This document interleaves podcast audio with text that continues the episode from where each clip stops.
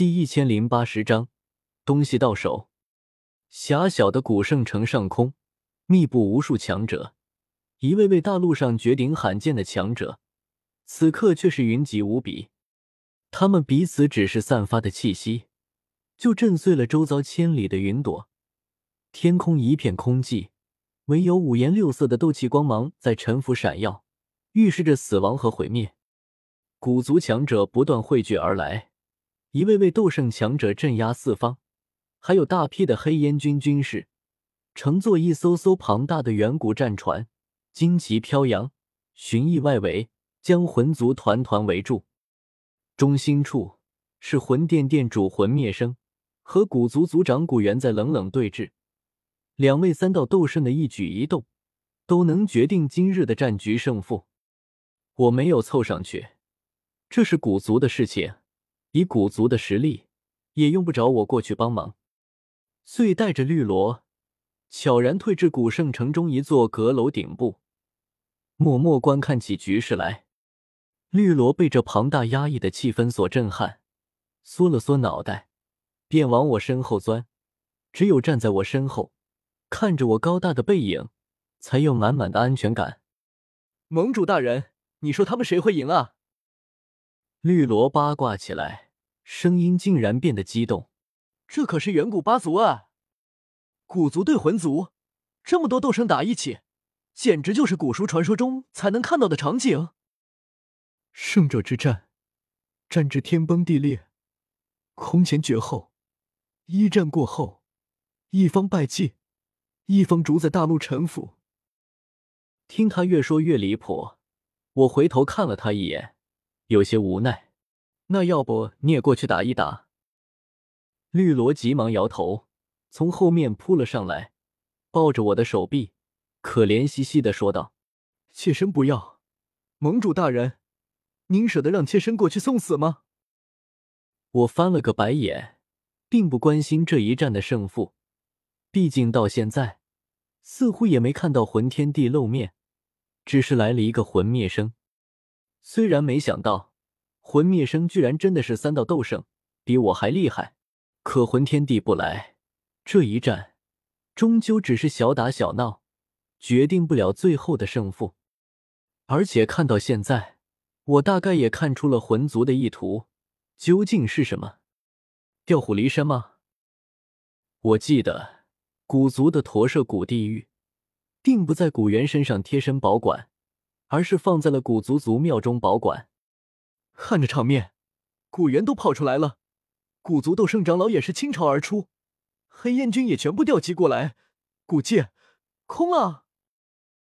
这时，要是有一位魂族绝顶高手潜入古界，岂不是直接无敌，足以在古界横冲直撞，想干什么都可以。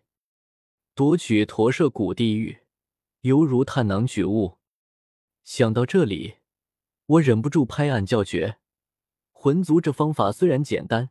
却很有效，而我大爱盟主居然一眼就看穿了魂族的计划，更是称得上一声英明神武、智谋无双。可惜，我虽然看穿了魂族的计划，却不能说出来，反而要装作平庸，什么都不知道，真是太可惜了。我在心里暗叹一声，继续看去，果然变剑魂灭生根本没有和古猿开打的意思。反而一直在那里阿巴阿巴讲个不停，明显是在拖延时间。又是片刻时间过去，古猿似乎也察觉不对劲，终于要动手时，忽然古界通道内有一道人影闪出，带着一道惊慌恐惧的声音：“族长，大事不好了！古阳他阳！”惶恐焦急的声音戛然而止，因为在那道人影之后。有一道恐怖的剑光划过，将这人砍成两截。没有说完的话，再也说不出来。古族众人一片哗然，古元更是震惊，因为他认出来了，这被杀之人乃是族中负责守卫族庙的长老古奇，同时也是一位一道斗圣。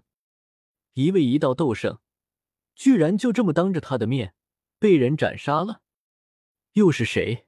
能轻易斩杀一位一道斗圣。古元勃然大怒，再也没了之前的风度翩翩，死死瞪着那古界通道，怒吼道：“是谁？是谁竟敢杀古奇？”